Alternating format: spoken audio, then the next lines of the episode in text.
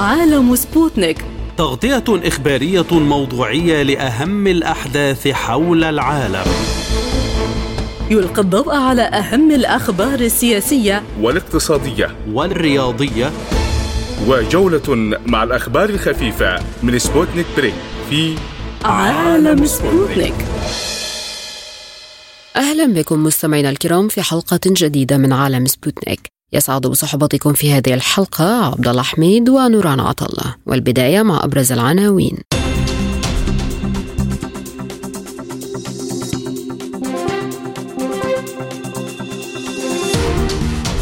وزير الخارجية الروسي يقول أن صيغة زيلينسكي للتسوية في أوكرانيا مآلها الفشل ولا وجود لأي علامات على ضمانات جديدة لاتفاق الحبوب.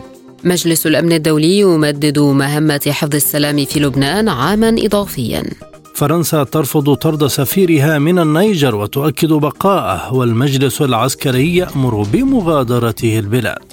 الاتحاد الأفريقي يعلن تعليق مشاركة الجابون في مختلف فعالياته والاتحاد الأوروبي يقول إنه لا توجد خطة لإجلاء الرعايا من الجابون. اقتصاديا نوفاك روسيا تتوصل لاتفاق مع أوبك بلس لخفض إمدادات النفط الروسية إلى الأسواق الخارجية.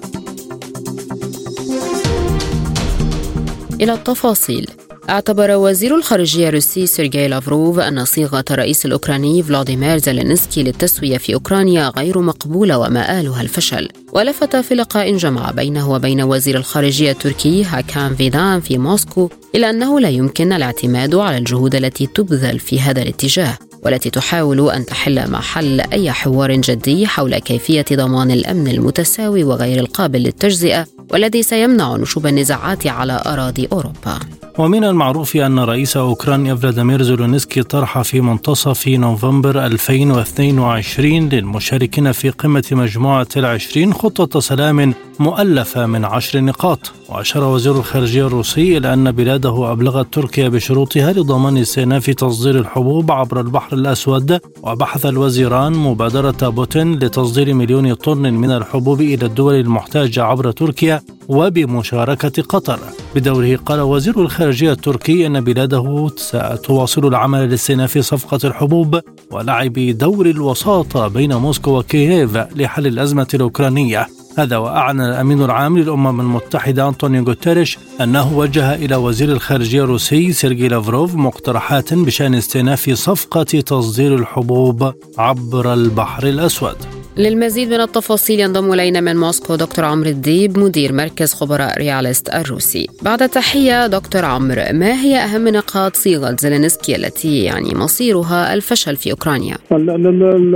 يعني الصيغة نفسها بشكل عام أي صيغة تتحدث عن عدم احترام حق المناطق التي كانت تتحدث بروسيا الشكل الاوكراني واستقلالها هي صيغة بالطبع ستكون غير قابلة للتنفيذ لأن روسيا لا يمكن لها أن تقبل بأي صيغة صيغة تتحدث عن أمور مثل هذه. والجانب الأوكراني قرر حتى منذ أيام قليلة جدا بأن أوكرانيا قادرة على الاستمرار في العمليات العسكرية لفترة طويلة جدا.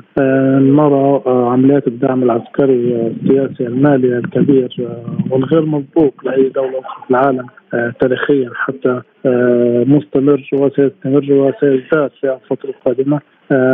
فلذلك أي حديث عن صيغة سلام أو ما إلى ذلك يبدو أنها يعني يمكن أن نقول أنها فانتازيا ولا يمكن أن تحدث لأن المسألة الأوكرانية هي ليست خاصة بأوكرانيا وحدها ولكن هي تأتي في سياق واسع هو السياق والحال يعني الصراع الغربي الروسي أو الصراع الغربي مع روسيا بمعنى أدق رغبة الغرب في تدمير روسيا في تحجيم روسيا وتقليل عناصر قوتها هو الذي يؤدي بالعملية العسكرية في أوكرانيا إلى الاستمرار والإستمرار لفترة يعني غير قصيرة ولن تكون قصيرة بل ستمتد وحتى يعني يمكن أن تمتد لدول أخرى في المنطقة لأن المسألة ليست أوكرانية بشكل خاص. المسألة سياق دولي كبير هو الصراع الغربي مع روسيا ومحاولتهم باضعاف روسيا وإيقاف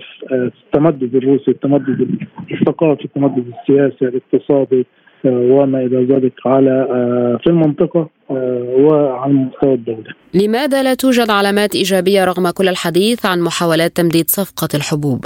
صفقة الحبوب يعني طبعا روسيا بعد صبر طويل جدا خرجت منها أو أو أو جمدت المشاركة الخاصة بها في هذه الصفقة والسبب طبعا عدم احترام الجانب الأوكراني لتفاصيل هذه الصفقة استخدمت أوكرانيا منطقة التي كان يعني المنطقة البحرية التي كانت تدخل في نطاق هذه الصفقة لإمدادات الأسلحة لاستخدام الطيارات بدون طيار واخرها مثلا لا ننسى مسألة الافراج عن قيادات كتيبة أزوف في أوكرانيا من جانب تركيا. فيعني بالإضافة طبعا أن الغرب لم لم يحقق أي التزامات كانت على جانبه. السماح لتصدير الحبوب الروسية، السماح لتصدير الاسمده الروسية وما إلى ذلك، كل هذه الأمور أدت لروسيا لتجميد مشاركتها في هذه الصفقة. ولكن إذا ما تم البدء في تنفيذ الالتزامات الغربية تجاه روسيا. يبدو أن روسيا ستعود إلى هذه الصفقة بصيغة أخرى وبصيغة آه يعني مختلفة بعض الشيء عن صيغة صفقة صفقة الحبوب التي استمرت لفترة طويلة. ويبدو أن زيارة وزير الخارجية التركي أمس حكام فيدان إلى إلى إلى روسيا وإمكانية وصول الرئيس أردوغان إلى سوتشي يمكن أن تؤدي إلى التوصل إلى اتفاق جديد أو صيغة جديدة في هذه الصفقة. ولكن يبدو أن اولا ستحصل روسيا على ضمانات قوية من أجل تنفيذ الالتزامات الغربيه والالتزامات الأوكرانية أيضا تجاه روسيا في هذه الصفقه.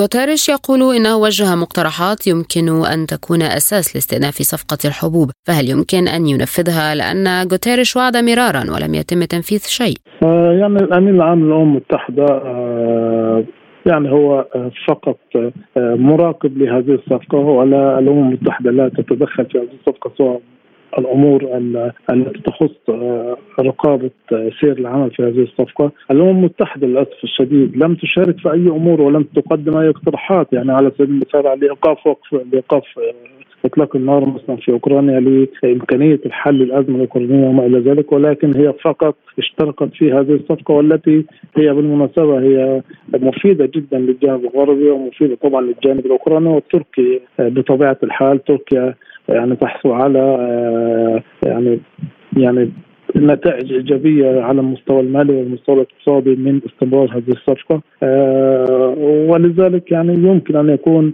تصريحات الامين العام للامم المتحدة يعني تصب في اتجاه أن سيكون هناك التزام وما إلى ذلك لمجرد البدء في تنفيذ آه هذه الصفقة مرة أخرى أو إلغاء تجميد المشاركة الروسيه في هذه الصفقة. ولكن آه يعني ال ال الأمر الحاكم هنا هو آه الالتزامات الغربية سواء من الجانب الأوروبي أو من الجانب الأمريكي فيما يخص السماح للبنك الزراعي الروسي بالدخول إلى منظومة سويفت مرة أخرى وإلغاء العقوبات عليه لأن البنك الزراعي الروسي هو المسؤول عن تصدير الحبوب وتصدير المنتجات الزراعية الروسية. فإذا ما تمت هذه الأمور يعني بعيدا عن تصريحات الأمين العام للامم المتحدة سنكون أمام يعني فرص لعودة هذه الصفقة. ولكن يظل اللقاء بين فلاديمير بوتين وأردوغان إذا حدث في الأيام القليلة القادمة.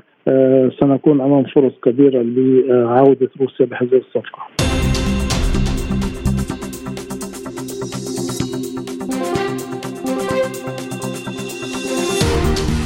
صوت مجلس الأمن الدولي التابع للأمم المتحدة لصالح تمديد مهمة حفظ السلامه المستمره منذ فترة طويلة في لبنان لمدة عام آخر بعد التوصل إلى حل وسط بين فرنسا والولايات المتحدة بشأن صياغة تتعلق بحرية حركة قوات الأمم المتحدة. وقوة اليونيفيل موجودة في لبنان منذ عام 1978 وتضم نحو عشرة آلاف جندي وتنتشر في جنوب البلاد للفصل بين إسرائيل ولبنان.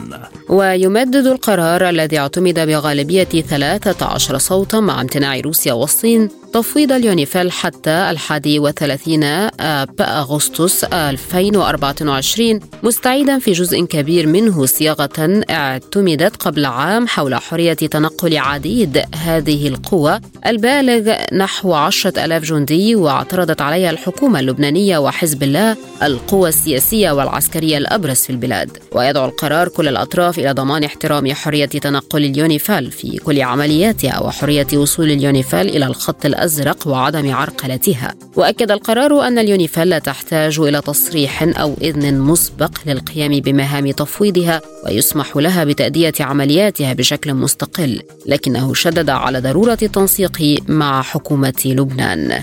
للمزيد ينضم إلينا من بيروت المحلل السياسي أحمد عز الدين. بعد التحية أستاذ أحمد كيف تم تمرير قرار التمديد؟ وهل تم الاتفاق على جميع نقاط الخلاف؟ يعني آه، أعتقد أن هذا التجديد للقوات الدولية هذه السنة كان شاقا وصعبا.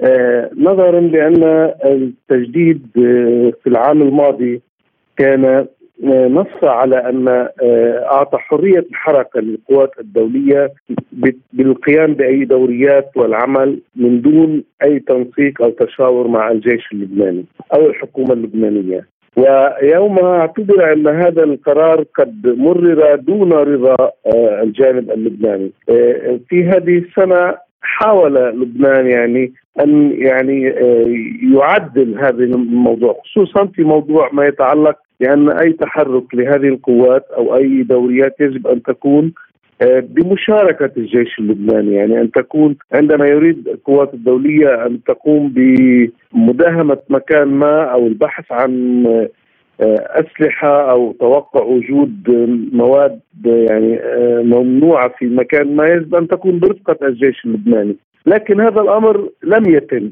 يعني إنما لبنان ربما كسب في هذه المرة أن يكون هناك تنسيق يعني أن تكون الجيش اللبناني على علم بتحرك القوات الدولية آه، ليس أكثر. وبالتالي يعني آه، ربما نصف مطلب تحقق لم تتحقق كل ما كان يريده لبنان. إذا ما هي مهام هذه القوة في لبنان حاليا؟ يعني القوات هي في ما هي قوات حب السلام. هي يعني مهمتها تطبيق القرار 1901 الذي صدر بعد عدوان الاسرائيلي عام 2006 يعني آه، طبعا حسب الاتفاق هو يعني أن آه، تمنع آه، الخروقات الإسرائيلية تمنع أي تدخل دخول إسرائيل إلى الأراضي اللبنانية أو المياه الإقليمية اللبنانية، في المقابل فهي تمنع وجود أي سلاح غير سلاح الجيش اللبناني وربما حدد عدد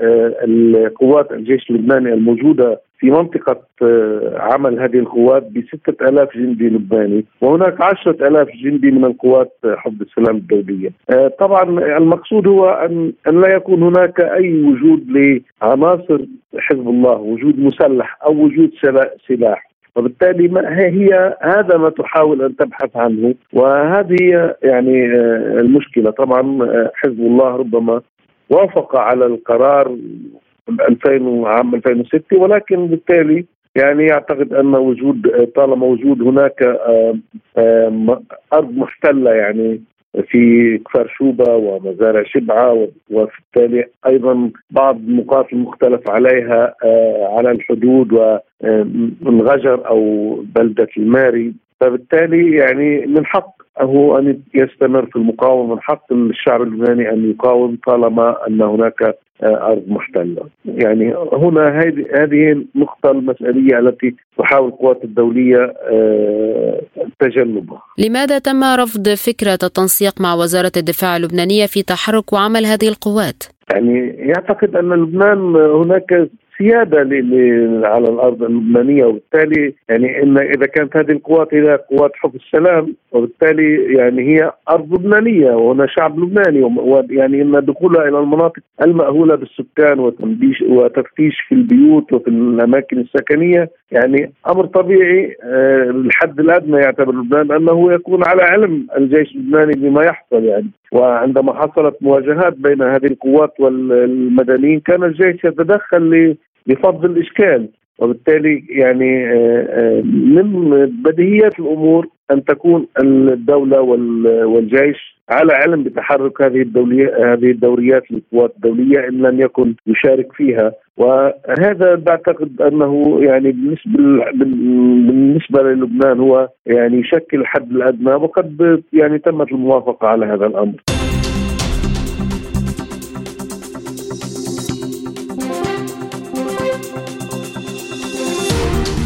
أعطى المجلس العسكري في النيجر تعليماته للشرطة بطرد السفير الفرنسي في نيامي ذلك بعد أن منح العسكريون مهلة 48 ساعة للمسؤول الدبلوماسي لمغادرة البلاد. وقال الرئيس إيمانويل ماكرون في كلمة له خلال مؤتمر السفراء في باريس إن سفير بلاده باق في النيجر على الرغم من ضغوط قادة الانقلاب. وبقي السفير الفرنسي سيلفان إيتيه في نيامي على الرغم من انقضاء المهلة الممنوحة له للمغادرة ورفضت باريس طلب المجلس العسكري معتبرة أن حكومة بازوم المحتجز منذ الانقلاب هي السلطة الشرعية المخولة بإصدار أمر كهذا. على صعيد آخر نفت المجموعة الاقتصادية لدول غرب إفريقيا إيكواس صحة المعلومات عن عرض رئيس نيجيريا بولا تينوبو فترة انتقالية لمدة تسعة أشهر على الانقلابيين في النيجر. وقالت إيكواس في بيان إن النبأ المنشور يعتبر غير صحيح ويجب النظر إليه بمثابة خبر كاذب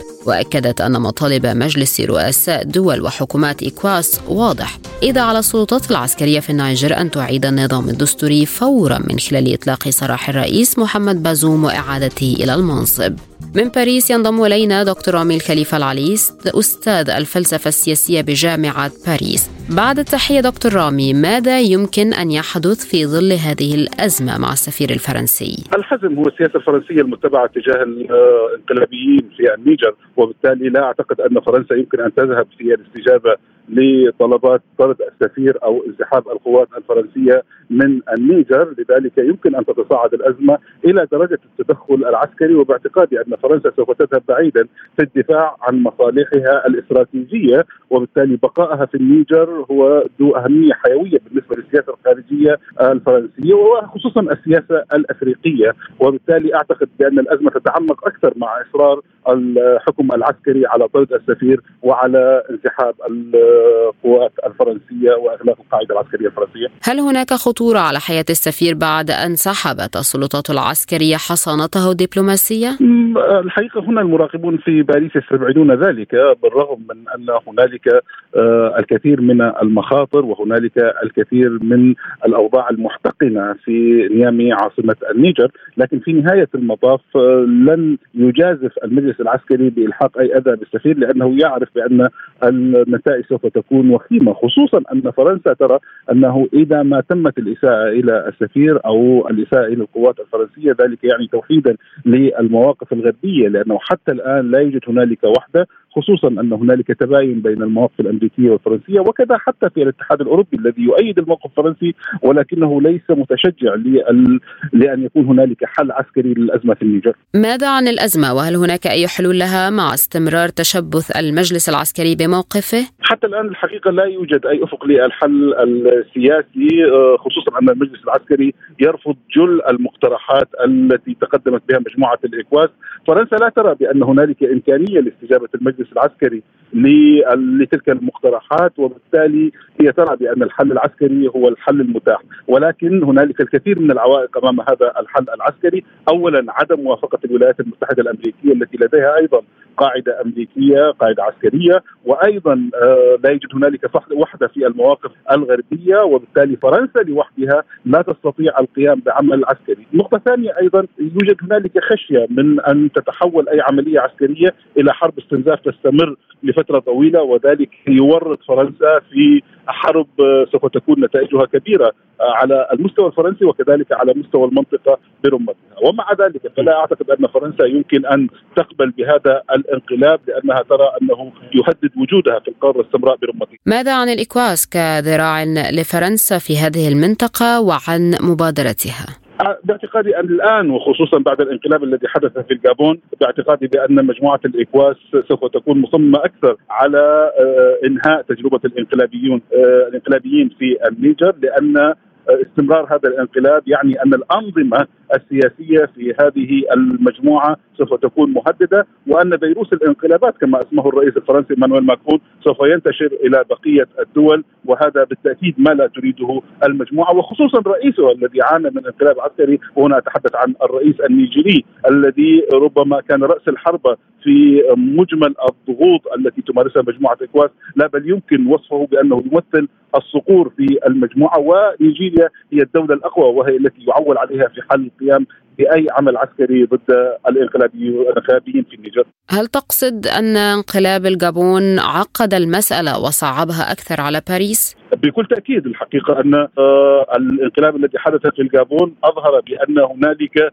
الآن موجة ليست فقط موجة للانقلابات ولكن موجة ترفض الوجود الفرنسي في القارة السمراء وبالتالي ذلك سوف يعقد مهمة الجانب الفرنسي وسوف يضيق خياراته خيارات فرنسا ليست كثيرة بل هي خيارات محدودة وعليها العمل سريعا وإلا فإن هذا الفيروس سوف ينتقل إلى دول عدة خصوصا أن كثير من دول آه، غرب ووسط أفريقيا تمتاز بالهشاشة السياسية وبالتالي يمكن أن تنتقل أن تنتقل إليها العدوى بكل سهولة. أنت أشرت إلى أن الحل العسكري هو الحل، تقصد أن الحل لن يكون افريقيا؟ الحقيقة لا أعتقد بأن فرنسا يمكن أن تذهب منفردة في أي عملية عسكرية، باعتقاد أن الحل سوف يكون افريقيا ضمن مجموعة أكواس إذا كان هنالك حل عسكري، حتى الآن هذا ليس امرا مفروغ منه وليس مسلما من المسلمات. ولكن إذا ما حدث هنالك تدخل عسكري فذلك سوف يكون بأيدي أفريقية وهنا مجموعة اكواس ولكن بمشاركة فرنسية وبغطاء عسكري من الولايات المتحدة الأمريكية. طبعا كل ذلك يحتاج إلى شروط من أجل تحقيقها. أهمها موافقة الولايات المتحدة الأمريكية ووحدة في المواقف الغربية. هذا ليس متحقق حتى الآن ولكن أي تحرك آه، من قبل الانقلابيين في النيجر فإن ذلك سوف يؤدي إلى تلك الوحدة وسوف يفتح المجال واسعا أمام عملية عسكرية، الغرب وحده لن يقوم بأي عملية ولكن هو بحاجة إلى أيدي أفريقية إذا شئت وهنا يظهر آه، دور مجموعة اكواس. أعود إلى مسألة السفير الفرنسي في النيجر، ما هي سيناريوهات مصيره برأيك؟ حقيقة باعتقادي على الأقل خلال الساعات القادمة وربما خلال الأيام القليله القادمة لا أعتقد أن النيجر يمكن أن تذهب أن تذهب إلى الإساءة أو إلى اقتحام السفارة أه وأيضا لن تذهب إلى اقتحام القاعدة العسكرية لكن سوف تستمر الضغوط الشعبية وسوف يستمر ضغط المجلس العسكري لأن ذلك الحقيقة ذاته يمثل ضرورة بالنسبة للمجلس العسكري لكي يثبت مصداقيته، في نهاية المطاف باعتقادي بأن آه، لن تستطيع الحكومة الطغمة العسكرية الموجودة في النيجر أن تفعل الكثير في مواجهة السفير.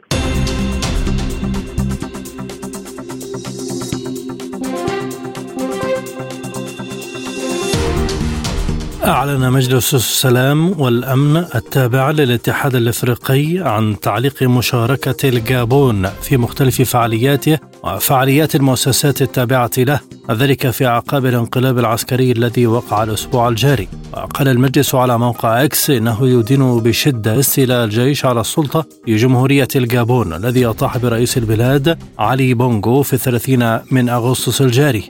ويقرر بناء على ذلك التعليق الفوري لمشاركة الجابون في جميع أنشطة وفعاليات الاتحاد الأفريقي وأجهزته ومؤسساته. وأضاف البيان أن قرار تعليق مشاركة الجابون في فعالياته سوف يستمر لحين استعادة النظام الدستوري في البلاد. من جانبه قال جوزيب بوريل مسؤول السياسة الخارجية بالاتحاد الأوروبي إنه ليس هناك خطة حاليا لإجلاء مواطني دول التكتل من الجابون. وأضاف أن الانتخابات العامة التي سبقت انقلاب الجابون كانت مليئة بالمخالفات. من القاهرة ينضم إلينا الباحث في العلاقات الدولية دكتور محمد اليمني. أهلا بك سيدي الكريم. كيف يؤثر قرار الاتحاد الإفريقي على الوضع في الجابون؟ أولا تحياتي لحضرتك تحياتي للسادة المستمعين. في البداية كما نعلم في أي انقلابات يتم فرض عقوبات سواء من الاتحاد الأفريقي وسواء أيضا من الاتحاد الأوروبي. ولكن كما نعلم بأن هذه العقوبات لم تؤثر على قادة الانقلاب وإن كان كانت قوية وتؤثر فعلا على الداخل الجابوني ولكن كما نعلم وأضرب لك مثالا الذي حدث يعني قبل أشهر أو قبل شهر في النيجر. بالفعل تم فرض عقوبات على النيجر وعلى قادة النيجر من الاتحاد الأوروبي والاتحاد الأفريقي وحتى الولايات المتحدة الأمريكية بقطع المساعدات الإنسانية ولكن لم يستجب قادة الانقلاب لهذه العقوبات وحتى لم تستجب بخصوص التدخل العسكري وما شابه ذلك بل بالعكس كان يوجد تعنت. هذه أيضا جزئية. نعم يوجد فرق بين الانقلابين. الفرق هنا بأن يعني الجابون كان يمسكها الوالد الرئيس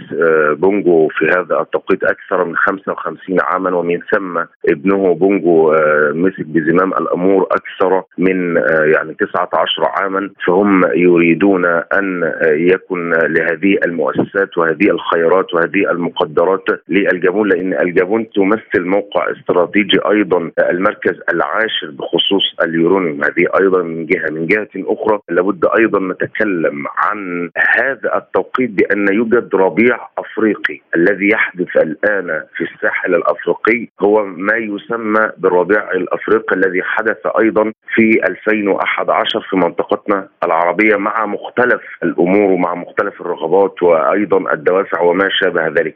هذه أيضا جزئية. الجزئية الأخرى لابد أن أتكلم عن أن سبحة فرنسا في هذا التوقيت وأنا أرى أيضا بأن الهدف من هذه الانقلابات هي خروج فرنسا تماما من اللعبة خروج فرنسا تماما من الساحل الأفريقي. وشهدنا أيضا بداية السبحة تنفرط من بوركينا فاسو ومن ثم مالي ومن ثم أيضا في هذا التوقيت النيجر وأيضا في هذا أيضا التوقيت الجابون لأن أنا أرى أيضا بأن الجابون والنيجر في هذا التوقيت الحرج لفرنسا تمثل أهمية كبيرة. أضرب لك مثالا أو أقول لك بعض الأرقام المهمة التي تبنيها فرنسا من أفريقيا وخاصة الساحل الأفريقي. استاذي الكريم أكثر من 500 مليار دولار سنويا مكاسب من القارة الأفريقية تذهب إلى آه، فرنسا. الربيع الإفريقي الذي أشرتم إليه هل يمتد إلى مناطق أخرى في القارة برأيك؟ نعم وارد وارد وارد جدا يمتد آه، لنيجيريا لبنين لساحل العاج آه، للسنغال لبعض الدول الأخرى لأن ما زال في هذا التوقيت يوجد الرغبات يوجد الدوافع لهذه الانقلابات لأن كما نعلم يعني أفريقيا منهوبه يتم سرقتها ليل نهار وخاصة من آه، الجانب الفرنسي. لماذا الجانب الفرنسي؟ أتكلم عليه كثيرا لأن ما زال حس الاستعمار متواجد ولكن هم متواجدون بحجه محاربة نصرة الإسلام والمسلمين محاربة الإرهاب محاربه محاربة القاعدة محاربة أيضا الهجرة غير الشرعية ولكن هم بعيدون تماما عن ما يقولونه مثل إيمانويل ماكرون لأن إيمانويل ماكرون في هذا التوقيت في مأزق كبير. هذه أيضا جزئية ولكن نرجع إلى سؤال حضرتك الأخير بخصوص هذا هذه الانقلابات. وهل وارد وبالفعل ممكن يوجد انقلابات في الأسابيع القليلة المقبلة. وارد كما ذكرت لك بعض الأسباب لأن هذه الأسباب هي كافية حتى يتم إعادة الأمور إلى نصابها. ولكن يقول قائل هذه الانقلابات ترجع مرة أخرى بنا إلى نقطة الصفر وسوف يتعاونون مع قادة آخرين وسوف يتعاونون ويسرقون مرة أخرى ولكن بأشكال مختلفة.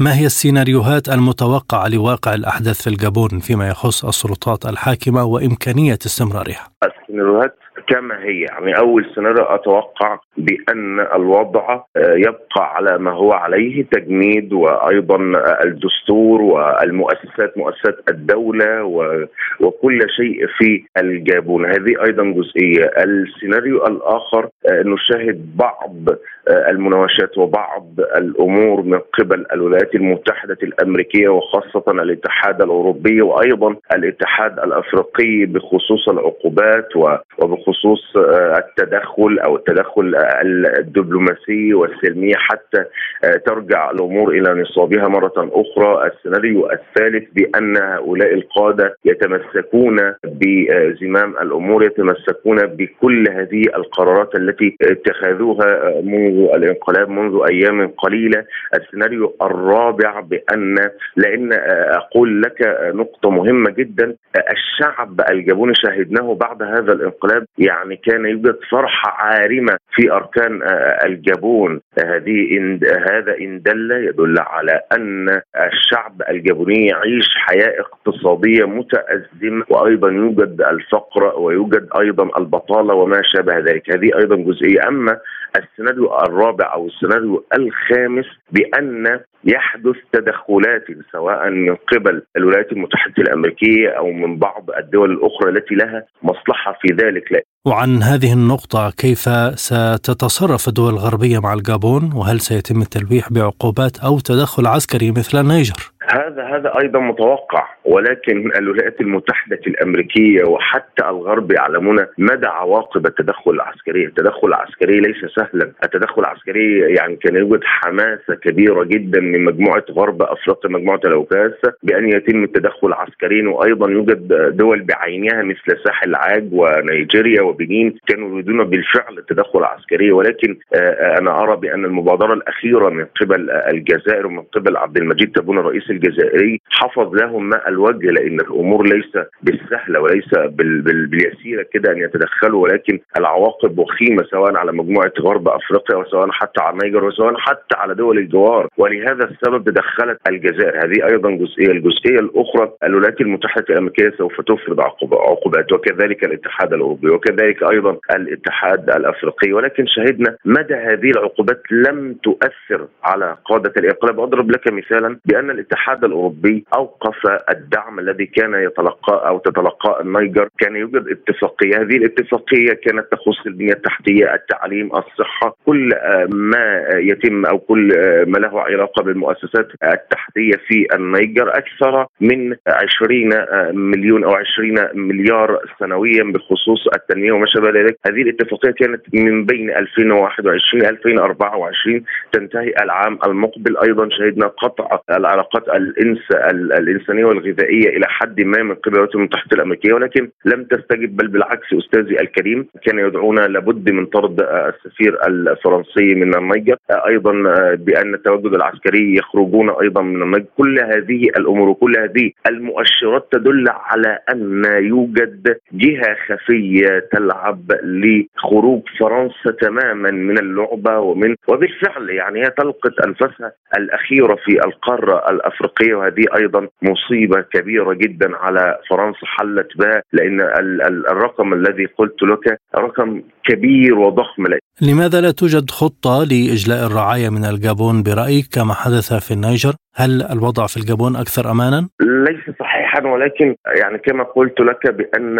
الانقلابين مختلفين إلى حد ما في النيجر هذه أو في الجابون كمان هذه أيضا جزئية الجزئية الأخرى عندما يحدث أي شيء ولا يحدث أي شيء لابد من نقاط استفهام ولابد أيضا من رصد وتفسير لهذه القرارات. يعني أول ما حدث في السودان وهذه الحرب الدائرة الآن منذ إبريل الماضي شهدنا معظم الدول بلا استثناء الغربية تجلي رعاياها من السودان وكذلك النيجر. لماذا في هذا التوقيت لم تلك رعاياها في الجابون؟ يوجد أيضا أمان إلى حد ما ولكن كما نعلم في القارة الأفريقية الأمان ليست يعني سمة من سمات أفريقيا ولكن الاضطرابات والصراعات وبئر الصراعات هنا وهناك هم من يتسمون بها.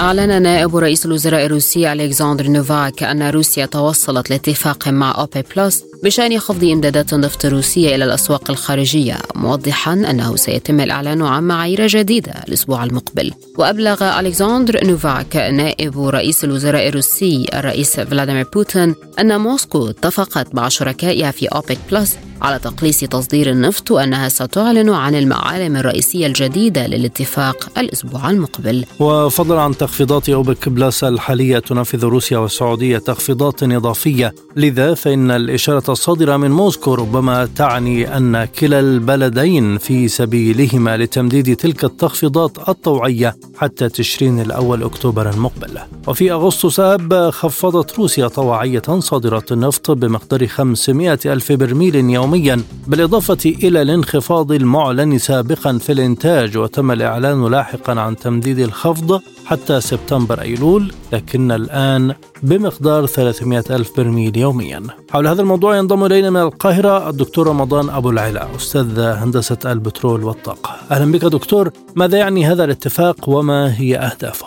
هو هذا الاتفاق يأتي في إطار سلسلة من الاتفاقات السابقة التي تثبت فيها آه، روسيا أنها قادرة على قيادة سفينة أوبك آه، بلس وإنها تواجه أي قرارات معاكسة من الاتحاد الأوروبي لعمل آه، نوع من المواجهة لأوبك بلس فده مش جديد الحقيقة وبيأتي أيضا لعمل نوع من التوازن في أسواق الطاقة العالمية. اذا كيف يؤثر ذلك على أسعار وسوق النفط؟ هو طبعا زي ما قلت لحضرتك إنه عندما آه، يقل الإقبال على على النفط والغاز آه، بتقل الأسعار بشكل أو بآخر.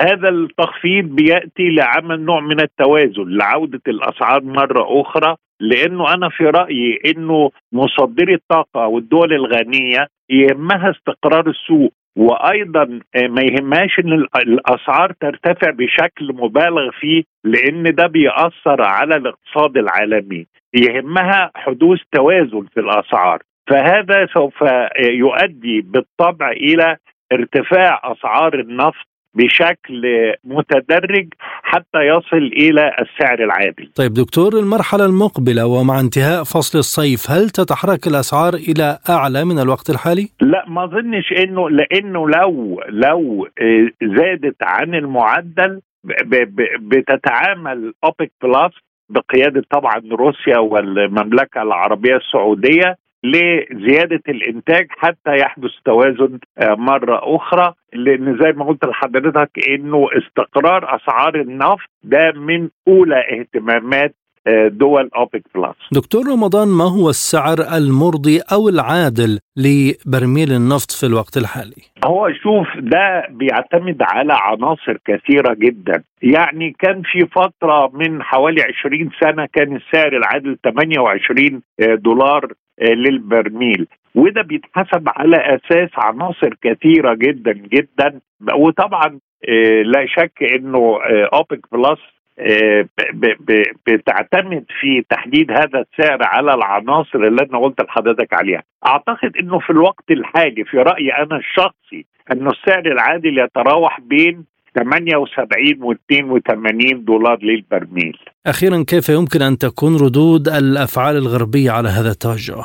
ما هو دائما يعني حرب تكسير العظام هي آه، يعني مستمرة بين الجانب الغربي بقيادة الولايات المتحدة والدول المصدرة بقيادة روسيا والمملكة العربية السعودية. التوقع آه، الاتجاه وده اتجاه عام على فكرة في دول الاتحاد الأوروبي للاعتماد على الطاقة الجديدة والمتجددة وعلى الطاقة النووية لتوفير احتياجاتها بنسبة أكبر آه، بعيدا عن الغاز والنفط.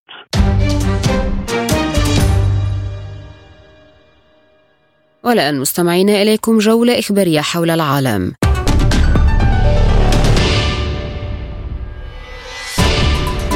أعلنت وزارة الدفاع الروسية إحباط قوات الدفاع الجوي لمحاولة كييف شن هجمة إرهابية باستخدام طائرة مسيرة وتم إسقاط المسيرة فوق مقاطعة بلغرود. وجاء في بيان وزارة الدفاع أنه تم إحباط محاولة أخرى من جانب نظام كييف لتنفيذ هجمة إرهابية بطائرة مسيرة على أهداف داخل أراضي روسيا الاتحادية. وأضاف البيان أنه تم تدمير الطائرة المسيرة بواسطة وسائل الدفاع الجوي فوق أراضي مقاطعة بلغرود. وشنت أوكرانيا هجمات إرهابية باستخدام طائرات مسيرة على سبعة مناطق في روسيا بينها هجوم استهدف مطار بسكوف الدولي. وتكثف أوكرانيا هجمات على منشآت مدنية في الأراضي الروسية عقب فشل الهجوم الأوكراني المضاد وتكبد خسائر فادحة.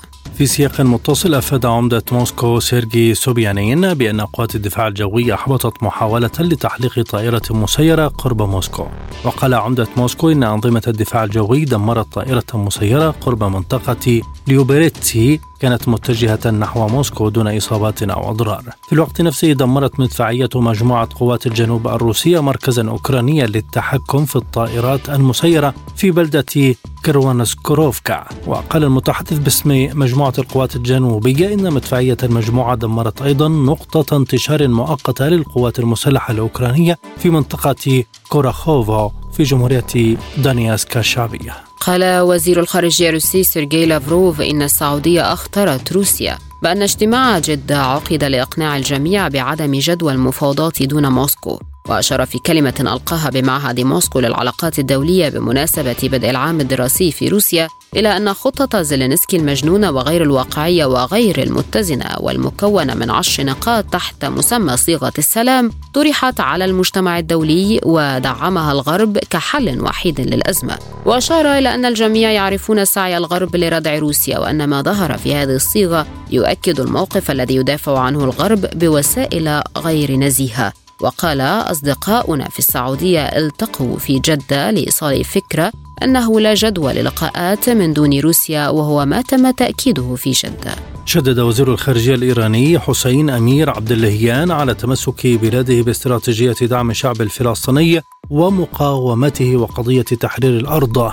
جاءت تصريحات عبد اللهيان خلال اجتماع مغلق في العاصمة اللبنانية بيروت مع قيادتي حركتي حماس والجهاد الإسلامي في فلسطين. وجدد وزير الخارجية الإيراني تأكيد بلاده بإعلان المرشد الإيراني الأعلى علي خامنئي بضرورة دعم الضفة الغربية مضيفا أن الجمهورية الإسلامية لن تتراجع عن خياراتها الفلسطينية واستمرار دعمها للمقاومة بقوة. من جانبها شددت القيادات الفلسطينية في اجتماعها على تمسكها بخيار المقاومة باعتباره خيارا استراتيجيا للشعب الفلسطيني فضلا عن عدم التراجع عن عمليات المقاومة في الضفة الغربية كأولوية في هذه المرحلة. أعربت السفيرة التركية لدى الكويت طوبى سونمز عن استعداد بلادها لتزويد الكويت بكل المعدات العسكرية التي تطلبها. وأكدت طوبى سونمز توقيع الكويت وتركيا عقدا يقضي بشراء 18 طائرة مسيرة درون.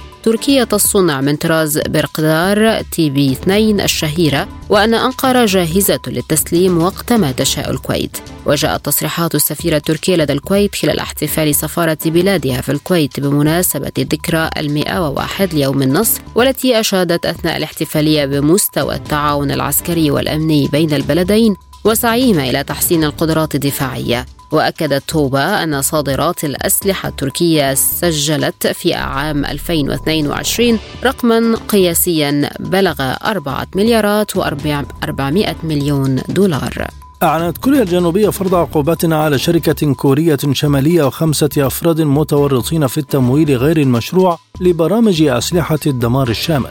ونقلت وكالة يونهاب عن وزارة الخارجية في كوريا الجنوبية قولها إن شركة تطوير برنامج ريو كيونغ في كوريا الشمالية ورئيسها ريو كيونغ تشول من بين أولئك الذين أضيفوا حديثا إلى قائمة العقوبات التي فرضتها سيول ضد برامج بيونغ يانغ لتطوير الأسلحة النووية والصاروخية. أما الأفراد الآخرون فهم كيم هاك تشول وجانغ وون تشول وري تشول مين وكيم جونغ وون وجميعهم مرتبطون بالشركة بحسب الوكالة.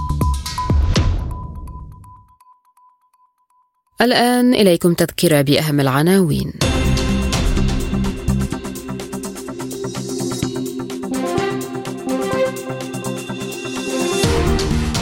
وزير الخارجية الروسي يقول أن صيغة زيلينسكي للتسوية في أوكرانيا مآلها الفشل ولا وجود لأي علامات على ضمانات جديدة لاتفاق الحبوب.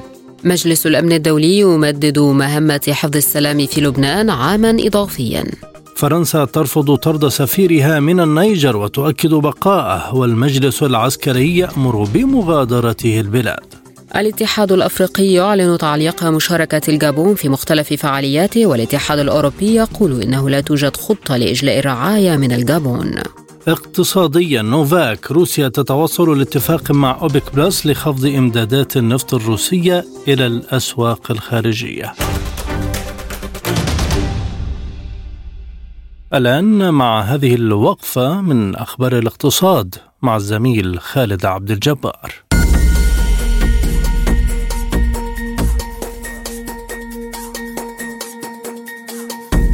صرح رئيس شركة غاز بروم أليكسي ميلر بأن الشركة الروسية نجحت في توفير أكثر من نصف الزيادة في إمدادات الغاز إلى السوق الصينية في الأشهر الثمانية الأولى من عام 2023 وقال ميلر للصحفيين لقد ارتفعت واردات الصين من الغاز خلال الأشهر الثمانية من هذا العام وأكثر من نصف الزيادة عبارة عن شحنات من غاز بروم وأشار رئيس الشركة إلى أن سوق الغاز في الصين تشهد نموا ملحوظا. وفي مطلع الشهر الجاري أفادت غاز بروم بأن إمدادات الغاز الطبيعي إلى الصين عبر مسار قوة سيبيريا بلغت في آخر يوم من شهر يوليو العام الحالي مستوى قياسيا وقوة سيبيريا عبارة عن خط أنابيب غاز يهدف لضخ الغاز الطبيعي من الحقول في الشرق الأقصى الروسي إلى الصين.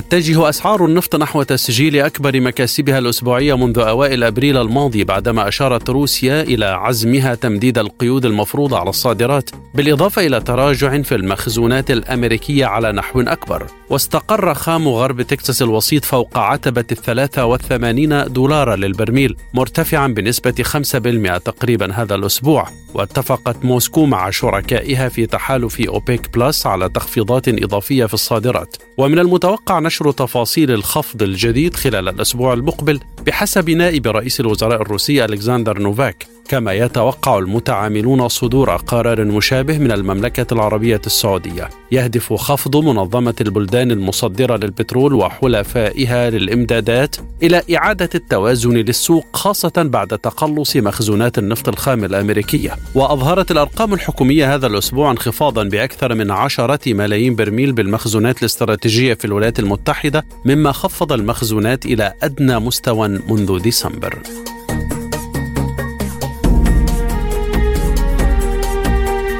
صعدت الأسهم الأسيوية وأسعار المعادن مع تكثيف الصين حزم التحفيز المقدمة لمساعدة اقتصادها المتعثر فيما يترقب المتعاملون بيانات الوظائف الأمريكية المتوقع صدورها اليوم الجمعة لتقدير تحركات السياسة النقدية المقبلة في بنك الاحتياطي الفيدرالي.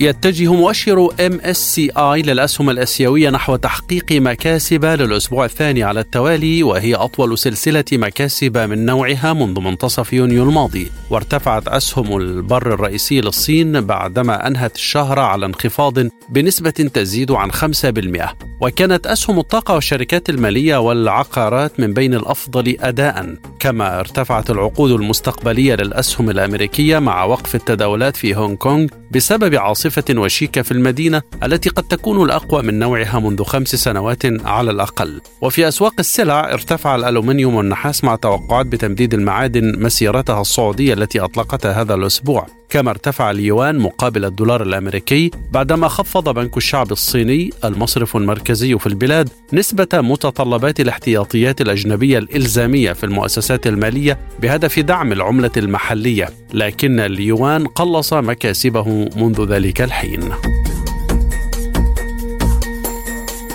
تخصص وزارة الطاقة الأمريكية تمويلا يصل إلى 12 مليار دولار لمصنعي السيارات لتحويل منشآتهم لإنتاج مركبات كهربائية وهجينة. ويتضمن التمويل عشرة مليارات دولار من برنامج فيدرالي للقروض يخص المركبات النظيفة وفقا لما قالته وزيرة الطاقة الأمريكية جينيفر جرانهولم. وقالت الوزيرة إن الجهود ستدعم المشروعات في مجتمعات لصناعة السيارات التقليدية لمساعدتها على المحافظة على عمالتها مضيفة أنها جزء من جهود أكبر للمساعدة على تحقيق هدف إدارة الرئيس الأمريكي جو بايدن بأن تمثل المركبات الكهربائية نصف مبيعات السيارات الجديدة على الأقل في الولايات المتحدة بحلول عام 2030 جاء الإعلان وسط مفاوضات مكثفة بين اتحاد عمال قطاع السيارات وأكبر ثلاث شركات مصنعة للسيارات بسبب أجور ومزايا العاملين الذين يصنعون بطاريات المركبات الكهربائية.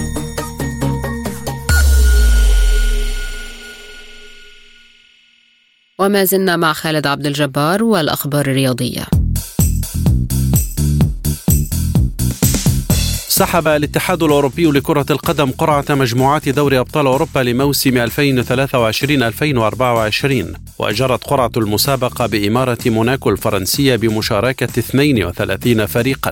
وشارك في عملية القرعة اثنان من النجوم التاريخية لمسابقة أبطال أوروبا وهما الإنجليزي جوكول والفرنسي إريك أبيدال.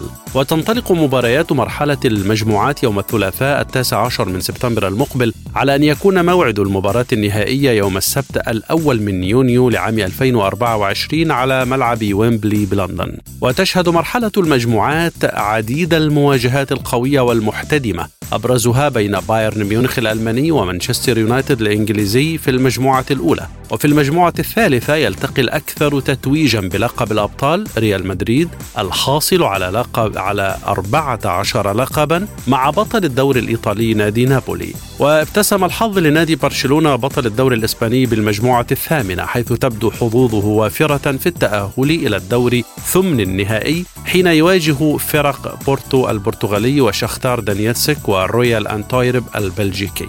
وتعتبر المجموعة السادسة الأقوى والأكثر تنافسية حين يواجه باريس سان جيرمان فريق بوروسيا دورتموند وفريق ميلان ونيوكاسل الإنجليزي العائد للمسابقة.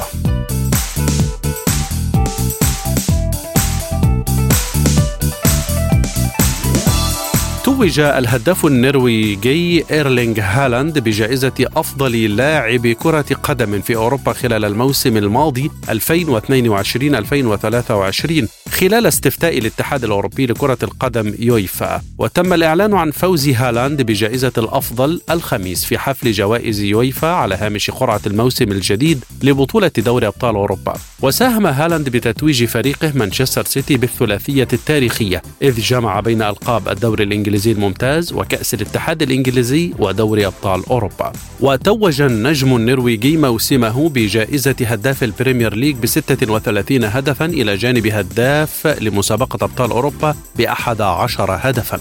وفي المجمل خاض هالاند 53 مباراة مع مانشستر سيتي بجميع المسابقات. سجل 52 هدفا وصنع تسعة أهداف. اختار الاتحاد الأوروبي لكرة القدم يويفا المدرب الإسباني بيب غوارديولا للتتويج بلقب أفضل مدير فني أوروبي لموسم 2022-2023 على الرغم من غيابه عن حفل توزيع الجوائز على هامش قرعة دوري أبطال أوروبا بداعي إجراء عملية جراحية في الظهر.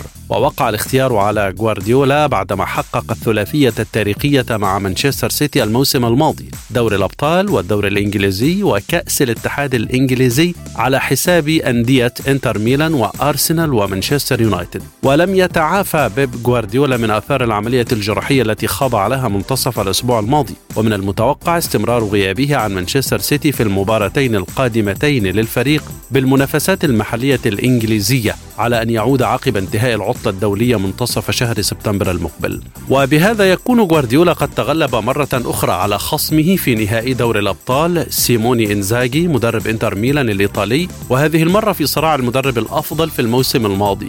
وحل إنزاجي في المرتبة الثالثة ضمن أفضل مدربي أوروبا للموسم الماضي رغم ترشحه إلى المباراة النهائية لدوري الأبطال وتتويجه بلقب كأس إيطاليا. لكن ذلك لم يكن كافيا لمنافسة غوارديولا أو حتى التغلب على مواطنه لوتشيانو سباليتي الذي فاز بلقب الدوري الإيطالي رفقة نابولي.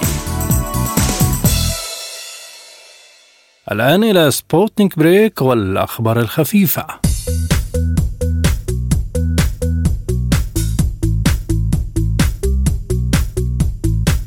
كشفت دراسة حديثة أن الصيد الجائر للحيوانات البرية التي تتناول الفاكهة مثل الأفيال والغوريلات يؤثر على قدرة الغابات في تخزين أو عزل الكربون. وفي الدراسة المنشورة في مجلة بلوس العلمية وجدت جمعية الحفاظ على الحياة البرية أن العديد من الثدييات والطيور المستهدفة بإطلاق النار غير القانوني والتجاري يرتكز طعامها على الفاكهة وتنقل بواسطة برازها بذورا كبيرة من أنواع الأشجار ذات قدرات عالية على تخزين الكربون. وأشارت الدراسة إلى أن انقراض الحيوانات الكبيرة الحجم مثل الرئيسيات وطيور أبو قرن والطوقان وغيرها يؤثر على تكوين الغابات مع مرور الوقت مما يسمح لأنواع محددة من الأشجار بأن تصبح المكون الرئيسي للغابات وهي الأشجار المشتتة بالرياح. وتشدد الدراسة أن فقدان الحياة البرية نتيجة الصيد يقلل من تخزين الكربون الإجمالي في الغابات عن طريق القضاء على الكربون المخزن في أجسام هذه الحيوانات.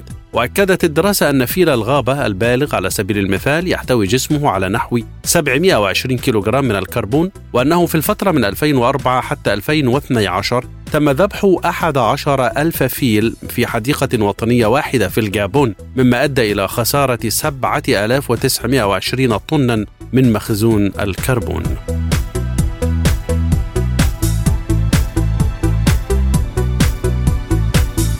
أنجب زوج الباندا الكبيرة روي ودندن شبلا في حديقة حيوان موسكو في أولى ولادة للباندا في روسيا. ويعد ذلك حدثا تاريخيا حيث أصبح الطفل أول حيوان يمثل جنسه يولد في روسيا. وقال عمدة موسكو سيرجي سوبيانين في مدوناته على شبكات التواصل الاجتماعي هذا حدث فريد ونادر جدا وهو نتيجة للعمل المنسق للمتخصصين لدينا والزملاء الصينيين. ويشار إلى أن روي ودينغ دينغ وصل موسكو عام 2019 كرمز للذكرى السبعين للعلاقات الدبلوماسية بين روسيا والصين وتم توطينها في مجمع مغلق خاص وتم تدريب الموظفين الروس في الصين على التعامل مع الباندا بشكل صحيح. وكان تدريبهم جادا. ولم يتم تقديم ذكر وأنثى الباندا لبعضهما البعض إلا في ربيع عام 2023 بحضور متخصص من الصين. وفي أقل من ستة أشهر جلبت الباندا ذرية إلى العالم. وأصبح ذلك حدثا تاريخيا في العلاقات الدبلوماسية بين روسيا والصين وفي المجتمع البيئي بأكمله في العالم. كشفت شركة تسلا عن أول طراز محدث من سيارتها الشهيرة موديل ثلاثة بمظهر أكثر أناقة ومدى أطول ولكن بسعر أعلى من المتوقع في الصين حيث تتعرض شركة تصنيع السيارات الكهربائية لضغوط متزايدة من المنافسين المحليين. يبلغ مدى النسخة الجديدة للسيارة العائلية ذات الأبواب الأربعة 606 كيلومترات أي حوالي 377 ميلا من دون الاضطرار إلى شحنها وسيبدأ سعرها من 259 ألفا و900 يوان أي ما يعادل 35800 دولار في أكبر اقتصاد في آسيا. وهو يزيد بنسبة 12% عن الإصدار الأقدم الذي كان يباع بسعر يبدأ من 231900 يوان ويبلغ مداه 556 كيلومترا. غيرت تسلا التصميم الخارجي والأضواء لإضفاء مظهر رياضي وحدثت نظام التعليق وأضافت شاشة لركاب المقاعد الخلفية وأتاحت الشركة النموذج الجديد في جميع مواقع الطلب في الصين وأوروبا والشرق الأوسط وأستراليا ولكنه ليس متوفرا في السوق الأمريكية.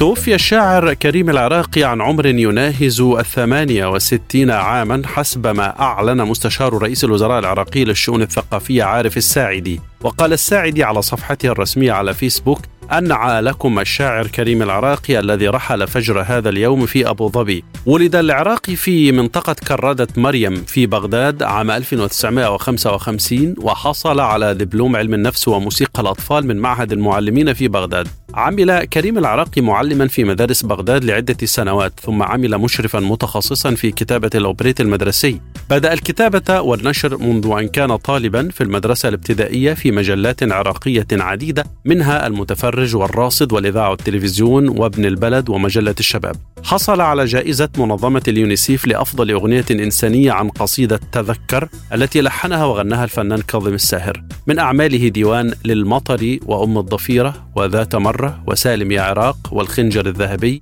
والشارع المهاجر. وفي الختام إليكم تذكرة بأهم ما جاء في عالم سبوتنيك هذا اليوم.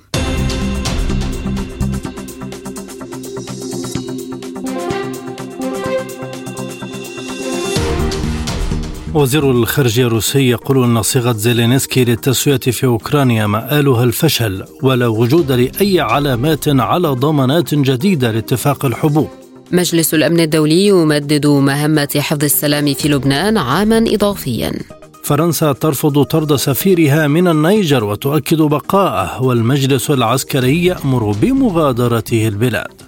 الاتحاد الأفريقي يعلن تعليق مشاركة الجابون في مختلف فعالياته والاتحاد الأوروبي يقول إنه لا توجد خطة لإجلاء الرعايا من الجابون. للمزيد زوروا موقعنا سبوتنيك dot ae. إلى اللقاء.